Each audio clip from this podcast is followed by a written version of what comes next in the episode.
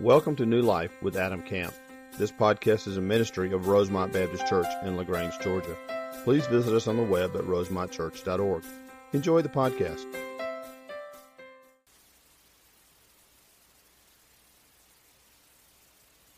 Before we begin, I just want to remind you of uh, 30 days of prayer. We're, we're, we're, winding down on that for this particular 30 days. We're going to do something new after that, so you be thinking about that and in prayer for that. But I want to remind you too of our Guatemalan team. We have uh, some little, um, I guess, sheets of paper down here on the front row that are stapled. Spring break Guatemala team, March 28th through April the 4th. It's a list of all the people. We've got, I think, 64 people, 63 people going to Guatemala. That's a lot of people. Yeah, praise the Lord for that. We've got, I don't know, between you two guys, how many students? Anybody know how many under the age 18? 15 maybe? 17 students. That, now, that's, those are 17 students that are giving up their spring break. That's a big deal. They're going to Guatemala to share the gospel of Jesus Christ. What an, ex, what an exciting time we're living in, right? We can get on an airplane and go into the darkness and share Christ. But these people are going. I want you, before you leave today, to pick up one of these things. We print out enough, I think, for everybody to get one. If not, we'll print more. But I want you to do two things with it. The first thing I want you to do is pray about it. Okay? We have an incredible opportunity to reach people for Christ. The second thing I want you to do is if, if you can find the time, is to write cards to some of these people. You, you say, I don't know if I can write 63 cards. Then just write 10. But it's an incredible joy, having spoken, speaking from experience, having been on the mission field, to get up on the morning where maybe you're a little down and the enemy's kind of beating you up a little bit, and to, to sit down for breakfast and there's a stack of cards of people that have prayed for you. That's powerful. I just want to encourage you to be a part of that. If you, if you can, if you find the time, write those cards. Put them in the little mailbox out here by our missions hall. We also have a team leaving for Asia in about a week and a half, uh, February the 13th. You can write cards for those. There are only four of us going, so those are a lot fewer cards, but I would encourage you to do that as well, okay? I'm going to pray for us, and we're going to jump right in this morning. Father, thank you for your power. You are absolutely the King of kings and the Lord of lords. And Lord, we, we tremble in your presence. We tremble at the sight of your majesty and your holiness. So, Father, I would pray this morning that as we examine your scripture and examine the account of creation and examine creation itself, Father, we would just, we would tremble and be in awe at your power, that it would lead us to worship, that it would lead us to sense your glory in ways we haven't seen before, Lord. You speak to us this morning. You convey truth to our hearts. May you be honored and glorified in all that we say and do. And may the teaching this morning lead us to be transformed more into the image of your Son, Jesus Christ. It's in His name that we pray. Amen. Take your Bibles open to Genesis chapter 1. Genesis chapter 1. This is week four in our sermon series we've entitled In the Beginning. It's a study through the book of Genesis. And I want to recap just briefly this morning before we jump in and kind of look at what we want to think about for the next little while. The interesting thing to me, and if you've not been with us, I would encourage you maybe to go back and listen to some of these podcasts for the last few weeks. The, the thing that's just kind of fascinated me, and I knew this to be the case, but as I studied through it, it became more and more clear. As you read through and study through the account of Genesis, there is absolute design in that text. You just see it. There's order and there's creation, and we see the power of God. And so we've seen, if we kind of think about it from a, a, big picture perspective first, we've seen the idea of the week itself with order. We see the first three days the Lord is forming the earth. Remember, the Bible tells us in Genesis 1, verses 1 and 2, that the earth was formless and empty. You remember that passage of Scripture? There wasn't anything here yet, and the Bible says that the Spirit of God hovered over the face of the deep. And so, for the first three days, God is going to form the earth. He's going to prepare the earth to sustain life. Days four, five, and six, we see that the Lord is now going to fill the earth. And so there's, there's this idea of order and design, even in the week itself. But let's narrow it down a little bit to the days. Each day we've seen very specific order. We see that God announces on each day, God said, and He commands, let there be, and then there's action, and it was so. We see this order in every day of the week. Then there's approval. God saw that it was good. Then he names it. God called it this. And then there's a day number, evening and morning, the first day or the second day. So we see not only order within the week itself, the created week, but we see order within each day. And then we narrowed it down a little more a couple of weeks ago to day four. And we saw it's on day four that God is going to fill now the heavens with the sun and the moon and the stars. And we've seen that not only is there order in the week, not only is there order within each day, but even day four within the creation itself brings us order. Right? You order your life by the sun, don't you?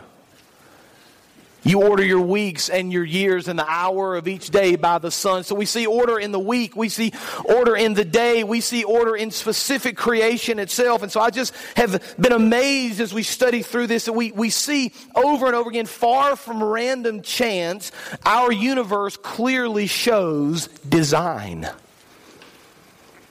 So I want to think through that idea for a few minutes this morning. Now I want to go in kind of warn you. We're going to hit a lot of stuff this morning. We're going to talk through a lot of things. Amy tells me I talk fast as it is. I may talk a little faster this morning. I'm going to try not to. try to bring it down just a little bit because I want to get through all this, but I want you to hear it. There's so many incredible things, and I've got a lot of things on the screen I want you to show you. But I want you to kind of think about this week as kind of a continuation from last week.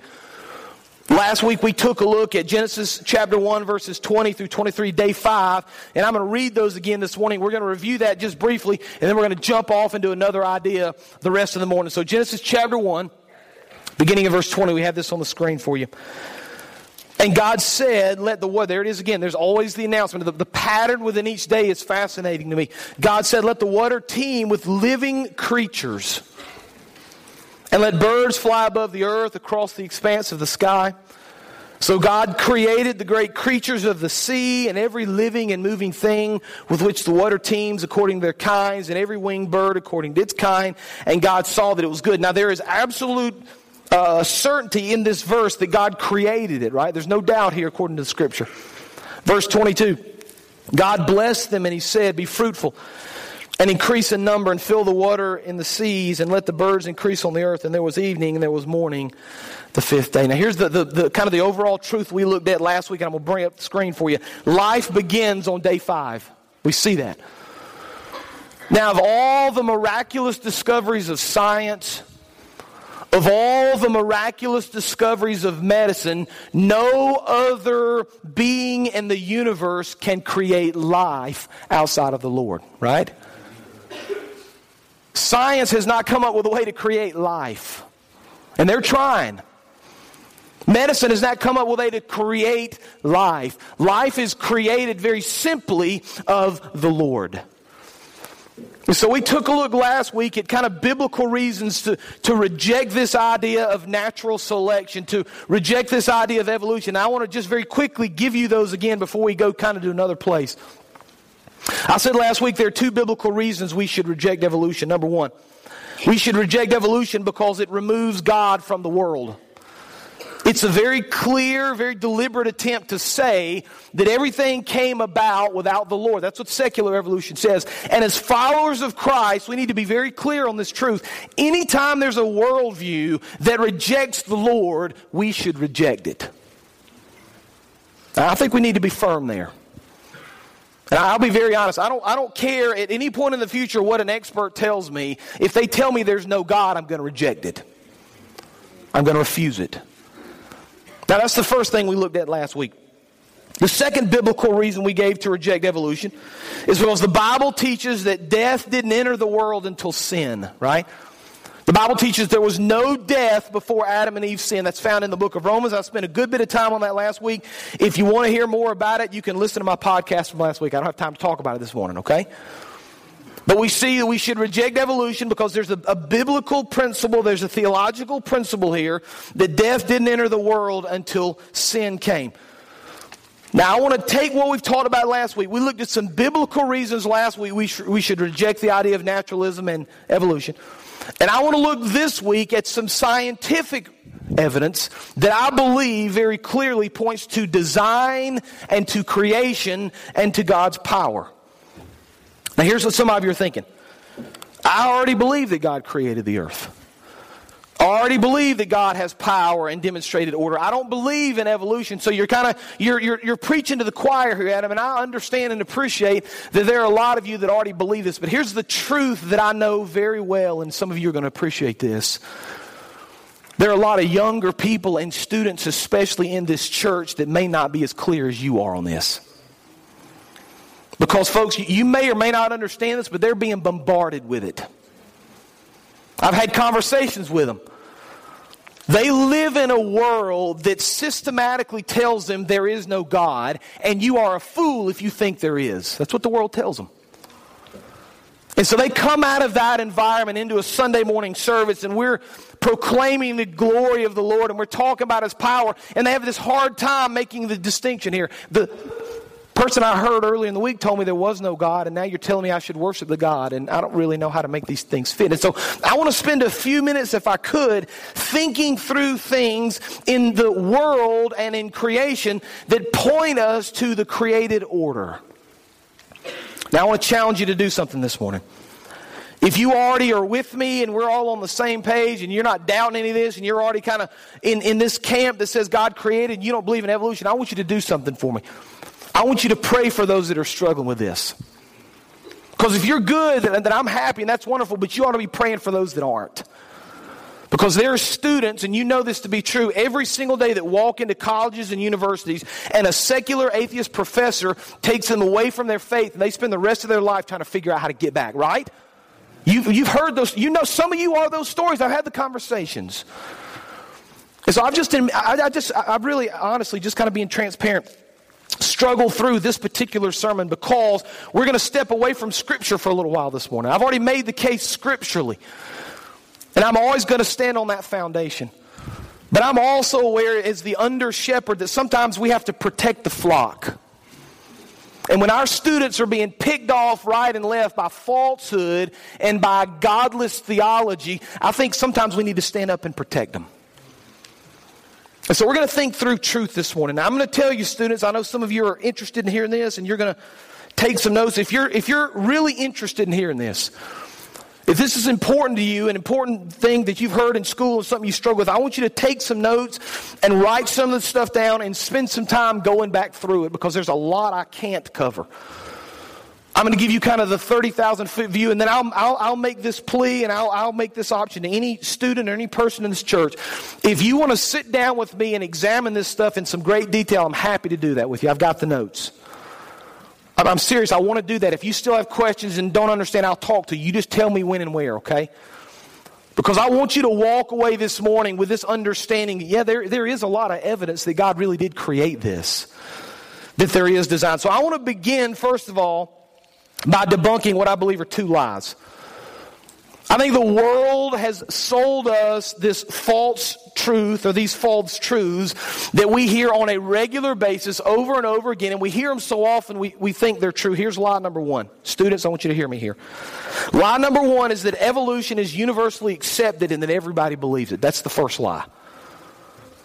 We, have been sold this bill of goods that everybody believes it. It's just, it's just there and there's no doubt, and if you don't think it's true, you're foolish. That's lie number one. Lie number two is that science has proven evolution beyond a shadow of a doubt. That's also a lie. Now, I want to think through these two lies just for a few minutes this morning. I want to give you some actual truth and some facts that will make this case. Here's the first truth you need to understand, students and anybody that struggles with this. Not everyone believes that evolution is real. You need to go ahead and just let that settle in. This idea that the whole world thinks is true and everybody believes and everybody's bought into it and you're foolish and you're in this minority is simply not true. You say, Adam, how do you arrive at such a conclusion? I've, I've looked at the numbers. Gallup Research. You can go to their website, G-A-L-L-U-P dot com, and you can search this. Every year they ask the question about creation and evolution. They've been doing it for like 50 years. You can see the numbers. Here's the startling fact you're probably not aware of, students. You ready for this? The latest Gallup poll says that less than 20% of Americans actually believe in secular evolution. Did you know that? We're told that everybody believes it, right? It's just fact, and we, have been sold this bill of goods that is true, and we need to buy it. Less than 20% of the people in America actually believe that secular evolution is true. Now, that's a statistical fact. So let me kind of boil this down for you and make it real clear. You are in the majority if you believe God created the earth. You need to know that. Period. Statistically, you're in the majority. If you believe God did not create the earth, if you believe in secular evolution, you're in the great minority. Less than 20% actually buy that. And I think that's important for us to understand because, especially as young people, it's easy to get sucked into this. I don't want to be different than everybody else, right? You remember those days? I don't want to be the odd man out. And when I'm portrayed as the odd man out, as if everybody believes it except me, I look like a fool. Not everybody believes it. Statistics show that. Now, some of you are probably thinking, okay, so there's a lot of people in America that, that don't believe it. But these people are silly, they're untrained, right? They don't know what they're talking about. You would say something like this.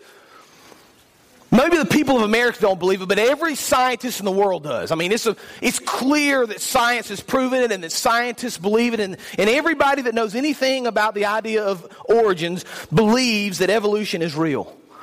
Let me point you to a website. We've got it on the screen for you. You need to go to this website. Write it down, students. You need to go do this. This is, this is research for you later. This is homework. You didn't think you were going to come have homework, did you? Dissentfromdarwin.org. You need, to, you need to read it. You need to look at it. Here's what this website does. There's a list on this website of about a thousand now, it's about 22 or 23 pages long, about a thousand recognized scientists that don't believe evolution. We've got it. Go ahead and pull it up. You, you, I didn't have time to show you every one of you. You can't read a lot of these. You're just going to have to trust me. But these are scientists that say we don't think evolution is true. Now, here's what some of you are thinking. Well, I mean, these guys are probably at like Bible colleges or there's some little community college and they don't know what they're talking about. They haven't really been trained. Let me read you some of the colleges and universities that these people come from. They've been trained in, they teach in. These are the first three pages. I didn't even get into page four. Here are the universities I found Harvard, MIT, Cambridge, Johns Hopkins, Duke, Texas A&M, Columbia, University of Pennsylvania, Cambridge, Princeton, Georgia Tech, Cornell, Rutgers, on and on the list goes, right? These are, these are not lightweights. You need to understand that. You, you see all the different things on the left that say PhD. These people that, these are people that have studied this. Well, one scientist said it like this. I want you to listen to his quote on this website. Darwinian evolutionary theory was my field of specialization in biology. That's what he says. Among other things, I wrote a textbook on the subject 30 years ago.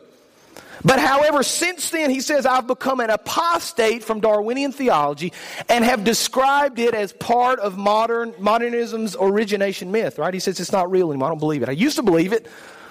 The more I studied, I see it's not true. You say, well, these people are just from America, right? The rest of the world believes it. There are people on this list from Russia, the Czech Republic, Hungary, India, Ukraine, Israel, Brazil, Hong Kong, England, Japan, Spain, Canada, on and on the list goes. These are not lightweights. Here's, here's what I want you to understand. Here's what I want you to understand to be fair. Now, I don't ever want to stand up here and, and, and, lead you in an area and set up a straw man argument. To be fair, there are lots and lots of scientists that still support evolution. That's true. We need to be fair. But there is a growing number of scientists who believe that evolution is simply a theory, that it's made up, that it's wrong. And so, students, young adult, whoever you are in the world, you don't need to stand in the world and believe that your view of creation is this silly myth that nobody else believes. That's not true. There are lots and lots of people that believe it. You say, okay, fair enough. So there's statistics to say that, that a lot of America doesn't believe in secular evolution. You can go to the, do the research yourself. There's a lot of research to show that there are scientists who are well trained, well known, very intelligent people that studied biology or studied evolutionary sciences, the, the science that also don't believe it. But you may ask yourself the question why are there so many scientists and why is this number growing that don't believe evolution? What's their reason for not supporting this theory? Well, I'm going to give you a couple different things this morning. I want you to think through with me. Write these down, think through, and we're going to discuss them. Here's by far the largest reason that a lot of these scientists are questioning evolution. Number one, we got it for you on the screen. There's a lack of transitional fossils. Now, we're getting into some science here, so stay with me, okay? But I just feel like we need to think through this because we're being attacked here. The Word of God is under attack, creation is under attack. And so let's examine some truth. There is a great lack of transitional fossils. And let's think for, for just a second about how this works and what this looks like. There's a fossil record of all sorts of different animals that we can go see. Now, we've been told, just to use an example of, of, evolution, we've been told that humans over the course of millions of years evolved from some sort of an ape like creature. That's kind of the prevailing theory. And so the logic would say that, okay, if, if humans exist now, and several millions ago, years ago, they didn't, they were in ape form, there should be some sort of a transition between those two, right? I mean, there was a gradual process of an ape turning into a human over the course of millions and millions of years. There should be transitional fossils.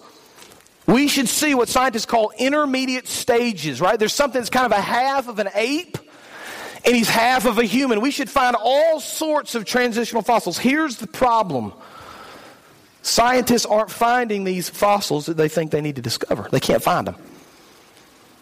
Now, somebody's saying, wait a minute, wait. Now, I read last week, or I read last month, that somebody had discovered a missing link. You hear that, right? They discovered a missing link. It was, it was half of an ape and it was half a human. It lived a couple million years ago. And so they, they claimed that this was the missing link. Here's what you need to do when you read about these missing links. And again, I can't get into this. You're just going to have to trust me and you, you do the research yourself. Here's what you're going to find about these missing links. You're going to find one of two things. The first thing you're going to find more than not is that these quote unquote missing links are highly debatable in science. There are lots of scientists that say, you know what, this really isn't a missing link, this is just a chimpanzee. Or this isn't a missing link, this is just a human. And the problem is we're not finding full skeletons now, we're finding just pieces. We'll find a jawbone, or we'll find an ankle bone, or we'll find a wrist bone. And from that, they're building this case that this is some sort of an evolutionary missing link. So there's great debate about whether these are quote unquote missing links. Here's the second, maybe more interesting thing you're going to find when you delve into these so called missing links, these transitional forms. Here's what you're going to find. There are lots of them that are actually just fake. They were, they were made up. One of the greatest examples is Piltdown Man. We have a list here on the screen. If you're taking notes, you need to write these three down. These are some of the more famous. Piltdown Man. Piltdown Man was discovered in the early 1900s. Here, here's what the quote in the article said about Piltdown Man when he was discovered. British paleontologists came to accept the idea that the fossil remains belong, now watch this, to a single creature who had a human cranium and an ape's jaw. That's interesting. That's what you would expect to find a missing link, a combination. Offering, here's the quote, the missing link between apes and humans in the evolutionary chain. Here's the only problem with that finding it was a total fake. They faked it. They later found out that it was an ape's jaw, and they had literally taken a dog's tooth, a dog's tooth, and filed it down and put it in the jaw. That's the way they did. It's fake. You can read about it. Go read it. Go do the research yourself. Nebraska man is the same example. Lucy is the same example. All these are quote unquote missing links. It's so interesting to me that every time you read these articles, they use the phrase missing link. Why do you think they use the phrase missing link? Anybody want to guess? It's still missing. it's not the found link, it's the missing link. right? We don't know where these things are. We're looking. You say, now wait a minute, Adam. I, have read about these, I've read about transitional fossils and I've, I've done some research, right? And, and there's no real credible scientist that's actually saying to us we can't find missing links. There's no credible scientist that says we can't find this evidence. Well, let me give you a couple credible scientists you may want to listen to. The first one is Charles Darwin. He wrote the book Origin, Origin of the Species. This is where a lot of this began, right? And so I went and found the book online. You can get the book online because I wanted to read it myself. I didn't want to read somebody's quote of Charles Darwin. I wanted to read his actual word. And so we've got the quote, we've got several of his quotes from Origin of the Species. I want you to listen to what he says now. This is Charles Darwin in his own words. The number of intermediate varieties, that's transitional forms, which have formerly existed on the earth must be truly enormous. So here's this, here's his theory. If everything evolved, which we think it did, then there should be a large number of transitional fossils. It must be truly enormous. Now, here's this question. It's interesting. Charles Darwin.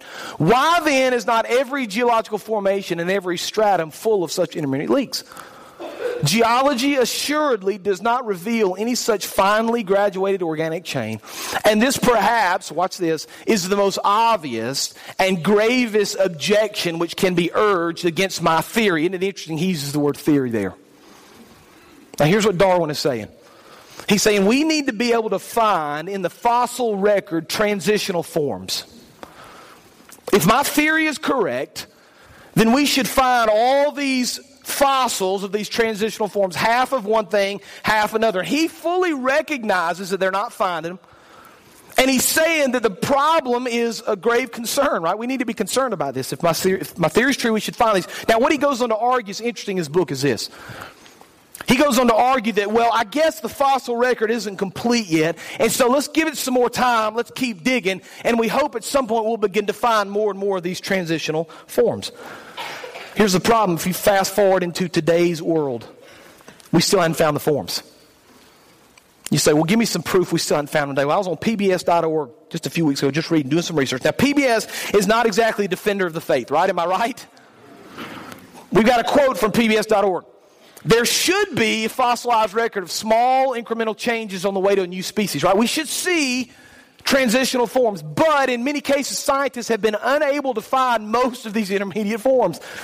Darwin himself was shaken by their absence, right? We're not finding what we thought we'd find. And again, the transitional forms that have been found are highly debatable. You should do the research.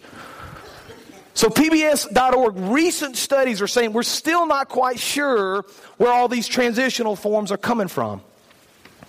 Now, you remember last week we read an article or a quote from Stephen Jay Gould, who's a very well known atheist, very well known evolutionary scientist. He was at the American Museum of Natural History, got his PhD from Harvard, did work there, taught there, paleontologist, evolutionary biologist. Listen to his quote. Bring his quote up if you would for me, please. He said, The absence of fossil evidence for intermediate stages has been a persistent and nagging problem for a gradualistic account of evolution. Now, we're seeing these people that are well respected saying to us if we can't find the tr- transitional fossils, if we can't find these intermediate fossils, we can't find these missing links, there's a problem. Students, are you with me? Questions? Any questions? Seriously, right now. This is a big deal. If you want to ask it, ask it. I know I don't do this and I want to plan on doing it, but if you want to ask me something, ask me. Write it down then, okay? Because you need to know this. There's truth in God's Word. You need to stand on that truth, and you can prove it. So we got all these, all these scientists that say this is a problem, this is an issue. Charles Darwin said it. Gould said it. Many sign. There are so many other quotes. I don't have time to get into all these today. So here's the question, right? You're going to appreciate and enjoy this. I did. Here's the problem, right? We can't find the evidence we think we need to find. We can't find these transitional fossils. Darwin said it was a problem. We see scientists all up until this point. Gould says it's a problem. We can't find these transitional forms. What do we need to do? Anybody want to guess? We're going to change the theory. We're going to say evolution didn't actually occur as we thought it had, right? It didn't take millions of years. Enter, we've got it on the screen, punctuated equilibrium. That's, you should write it down. If you're taking notes, write it down. Write it down. Come on, I feel like I'm back in school now. This is cool. I got to tell you the right thing. Got homework. I'm going to test you on it next week. Punctuated equilibrium. Here's the definition of punctuated equilibrium. Right off the right off of Wikipedia, which is a godly source, right? Always strong in the faith. Most species will exhibit little net evolutionary change for most of their geological, geological history. That's not what you're being told right now, is it? It's not. That most most evolutionary changes are not taking place in, in the long history, right? They're not exhibiting any sort of change over long ge- ge- geological history. It says they are instead remaining in an extended state called stasis. So what we're seeing now, what they believe is happening, is that these life forms are staying the same. They're saying they're not really changing. When now watch this. When significant evolutionary change occurs, the theory proposes that it's generally restricted to rare, and here's the word, rapid events. That's the theory. We can't prove that it took millions of years because there's no transitional forms. So, because we can't prove it took millions of years, we're going to change the theory and we're going to say that, yeah, they lived for millions of years and nothing happened, and boom, just all of a sudden everything changed and they de- developed into a new organism. That's the new model. The problem is there's no physical evidence in the fossil record to prove that. I, just think it's fascinating when they come to this conclusion that we can't prove this theory that we've been saying is fact for all these years. We can't prove this theory we've been teaching you as if it's absolute truth, so we're going to change the theory. I'm just curious how long it's going to take for that to get in the textbooks. Have any of you read about punctuated equilibrium? Any students? Have you heard about it? Steve, you've heard about it? It's kind of new. You've heard about it? When I went to school, that wasn't there, was it? Right? Amen? We didn't hear about that. Now, it's okay for science to change. That's fine. There's nothing wrong with that. Praise the Lord for science, and please don't, don't hear me stand up here saying I'm preaching against science. I think science is fantastic and we need it. But science is changing. In fact, I want to make a bold, bold prediction, and you can write it down and you can hold me to it. Here's the prediction. If the world's still, still here in 500 years, all right, you can hold me to this in 500 years, okay? If the world is still here In 500 years, if the Lord hadn't come back, I predict that the scientific views about the origins of the earth will be vastly different from what they are now. They're going to be different. You know why I can say that with a lot of certainty? Because they were different 150 years ago. They were different 200 years before that. They were different 400 years before that. They're even different now. I've got something interesting I want you to think through. And again, students, is just to kind of give you a little ammunition and to kind of help you understand what's going on. I'm not sure, I don't think I have these on the screen, but I'm going to read for you four very interesting, different ideas that are popular in today's scientific community. Number one, the universe is expanding. You should Google these. I did this, I tested it. Google the universe is expanding. The first article that popped up is CNN 2014. It says the universe is expanding. There's this whole long article on it. Now, after you've done that, open a brand new browser and Google the universe is shrinking. Do it. There's an article in Nature magazine from 2014, 2013. Cosmologists claim the universe may not be expanding. That's what they're saying, right? So I can read one article says it's expanding, one said it's not expanding, right? Okay, then you need to Google the universe is dying. You can find an article that says the universe is fading away, say astronomers. That's interesting. The universe is dying, it's not going to last forever. Then when you're finished, open a new browser and Google the universe will live forever. There's an article. The university, excuse me, the universe might last forever, astronomers say. It's in the New York Times, 2002.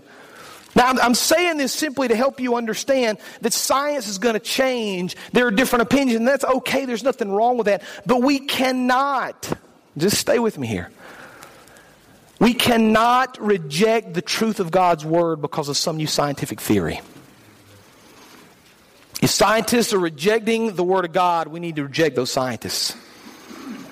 So we see that the, the lack of transitional forms, the idea of punctuated equilibrium, all those are important. And again, we're just, this is 30,000 foot view.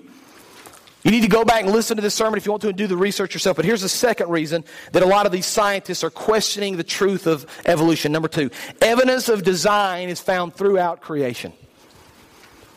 There's all sorts of evidence. Things in this world are too complex to have been, to have been to have evolved from nothing. Now, here's, here's the analogy. I'm going to take kind of an old analogy and I'm going to put it in a new format. How many of you students have a smartphone? Come on, raise your hands. These old people can't see you from that far away. There you go. Great, all of them. Any, anybody else? How many, how many have your smartphone? Raise your hand. Smartphones? Almost everybody. Okay, here's the analogy. You ready for this? Stay with me. There it is. Beautiful. That's a four, so that's like lame if you still got that one, right? You are way behind, but I'm going to use an example anyway, okay? So, iPhone 4, imagine I took it to a guy who understands phones and I said to him, I want you to take this whole phone apart. And I don't mean just take the, the, the battery out or the, uh, the screen off. I mean every single component. Take every little screw out. Take the battery out, take the screen, every little component that can be removed, take it apart until it's in all these pieces, and then put it in a bowl. That's what I want you to do. So you have your iPhone now. It's just disassembled into however many pieces it would take to disassemble it, right? So here's the question, right? I want you to give me the feedback here. I want you to answer this. How long is it going to take for that iPhone to reform into that form right there by itself alone? How, how, many, how long? If you came back the next day, would you have your iPhone? To, could you call someone? Next week? Give me a week? Two weeks? A month? Anybody want to go a month? A year? No? Okay, let's just let's play a fun game for today. Let's let's pretend I can build this this impregnable vault somewhere under the earth. And I place that bowl and the iPhone in it and I bury it, and 10 million years later, if anybody's around, if the earth exists, I don't believe it will, but just assuming it does. In 10 million years, will they unearth that thing and they'll have a working iPhone? Look what happened. I mean, given enough time, given enough time, this thing molded and shaped itself and formed back into the iPhone. We're, we're laughing. All of us are laughing. Why? Because it will not happen. We know it won't happen, but follow the logic. Here's the progression. Our bodies are millions of times more complex than that iPhone, right? And yet we're told by no thing in the universe other than chance and happenstance, we evolved into what we are now. Now, sitting here just thinking about it, it sounds silly, doesn't it? It sounds ridiculous, and yet that's what we're being told. That's what people are sharing with us as if it's absolute truth. One of the areas that we see design One of the areas that we see order is in the human cell. I want to read to you from Stephen C. Meyer. He's the director of the Discovery Institute Center for Science and Culture. He received a PhD from Cambridge. That's a big deal. You guys may never heard Cambridge, but that's a big deal. Here's what he said about the cells. And one of the things that Darwin didn't understand was cellular biology. They, they had not delved into the cell, the cell world and the realm and how it works and the, the intricacy of the cell. But I want you to listen to this comment from this PhD. Over the last 25 years, we have this on the screen from you. Scientists have discovered an exquisite world of nanotechnology within living cells. Right, we're discovering things we never knew existed. Inside these tiny labyrinth enclosures, scientists have found functioning, listen, turbines, miniature pumps, sliding clamps, complex circuits, rotary engines, and machines for copying, reading, and editing digital information. Go to the next slide. These engines look as if they were designed by the Mazda Corporation with many distinct mechanical parts, all made of proteins, including rotors, O-rings, bushings, U-joints, drive shafts. Go on, we got one more quote. Maybe the most interesting. The, the flagellar motor depends, that's the name of the motor, right? Kind of funny. It depends upon the coordinated function of 30 protein parts. Now follow with me. Yet the absence of any one of these parts results in the complete loss of motor function. Just pause for a second. If you remove one of the 30 pieces, it doesn't work anymore.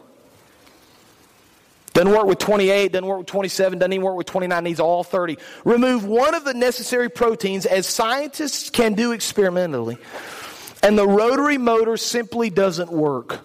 The motor is, in Behe's terminology, irreducibly complex. If you're taking notes, you should write down the idea of irreducibly complex. Leave that slide up for just a second. That's an important idea in understanding the complexity of the universe and the complexity of cells. The idea that things are too complex to just have evolved. The kinesin is an example. K I N E S I N. It's, it's, it's a new research, it's a new discovery scientists have made within the cell. And there's a cool video that Kevin McCann sent me. Thank you, Kevin. I don't think he's in the service. But the, the kinesin is a little motor. It's like a, it's like a, a, a transport system. It pulls stuff along the cells. And it has feet. It literally walks. It's amazing. It literally walks along these little things. And if it's something's too heavy for it to walk, other ones come and help it. It's the most amazing thing. And, and, and we're saying to ourselves, yeah, that just, that just kind of happened. We, we see within the created order this idea of design. Think about your eyeball. If you remove any part of your eye, your eye won't function. And yet we're told that over millions of years, this just evolved to the point that some poor creature for hundreds of millions of years had this glob of flesh that didn't do anything until all of a sudden all the parts functioned together and the eyeball evolved. I think it takes more faith to believe in evolution than it does in creation. I want to finish up. I know I'm, I'm winding down, but I want to finish up. There was an article in the Wall Street Journal at the end of last year, this is December 2014. Here's the name of the article Science increasingly makes the case for God. And by the way, the Wall Street Journal got all kind of flack for this information. All kind of flack. I want you to listen to the quotes from this article. You should look it up again. If he's talking about how the universe was formed and how the strong and weak nuclear force interact and how that basically holds everything together and together and if that force were different things would not work the way they work here's the quote if the ratio between the strong nuclear force and the electromagnetic force had been off by the tiniest fraction of the tiniest fraction. Now here it is. Even by one part in a hundred quadrillion. You see that? That's one followed by 15 zeros. So one part in 100 quadrillion. If it had been off that tiny, tiny, tiny amount, then no stars could have ever formed at all. Multiply that single parameter by all the other necessary conditions. And the odds against the universe existing are so heart stoppingly astronomical that the notion that it all just happens defines common sense. Defies common sense, sorry. It would be like tossing a coin and having it come up heads 10 quintillion times in a row. There have been all sorts of theoretical physicists that talk about design. There are all sorts of people that claim there is obviously some sort of a plan in creation. I've got one final quote from this article that I think is just kind of the nail in the coffin. The more we get to know about our universe, the more the hypothesis that there is a creator gains credibility as the best explanation of why we are here. Man, there's, there's an old saying that these philosophers are kind of climbing the hill of knowledge. They're kind of climbing the mountain of knowledge, and when they get all the way to the top, they're going to see that the theologians have been there all along. I think that's true. I think we've got truth. I think the world bears out that we have truth. And students and anybody that struggles with it, you don't need to back down from anybody that tells you there is no God because there is. The Bible says it, the world says it, and you say, why would people choose not to believe? Why would they work so hard to prove there's no God? I think there's a very, very simple reason. If people admit that there's a God, then they realize very quickly they're accountable to that God. And people don't want to do that. I want to finish with Romans chapter 1. We have it on the screen. For since the creation of the world, God's invisible qualities, His eternal power, His divine nature have been clearly seen, being understood from what has been made, so that people are without excuse. For although, now this is fascinating, although they knew God, right? The Bible tells us there's no actual atheist. That's, that's an interesting little theological discussion. They knew God in their heart. Although they knew God, they neither glorified Him as God, nor gave thanks to him, but their thinking became futile, their foolish hearts were darkened. Although they claimed to be wise, how many people in our world think they're wise? They became fools. Verse 25. They exchanged the truth about God for a lie. They worshiped and served created things rather than the Creator who is forever praised. May God receive glory for His creation, and may we find the strength to defend it. Let's pray. Father, thank you for your word. Thank you for the clarity of what you've given us and what you've shown us, Father, and the, the clarity of your creation and the beauty of who you are, Father. I pray that we would understand the truth of your word, understand that there is real evidence in the world to, to support what we read. Give us the strength and the courage to stand firm in our faith, even against the onslaught of, as the words in Scripture call them, fools. People who think they're wise, but they're foolish, Lord. But I pray right now specifically for those people, Lord, because I know we have those conversations. I know these students are going to have these conversations. Allow our students, as they have these conversations, to season that conversation with grace and with love. And so, through the whole process, Lord, in that discussion and in that debate and whatever may come from these sermon series, that your name would be known. We love you and we serve you in all things. It's in Jesus' name that we pray. Amen. You can stand. We're going to give you a chance for the next few minutes if you'll come pray at the altar. Maybe you want to pray about somebody that's struggling with this. Students, adults, maybe you know somebody that's really struggling with this is an issue for them and they're not quite able to get past it. Maybe you want to pray for that person. Maybe you want to accept Christ as your Lord and Savior. Maybe you want to join this church, but this is your time as we sing, You Come.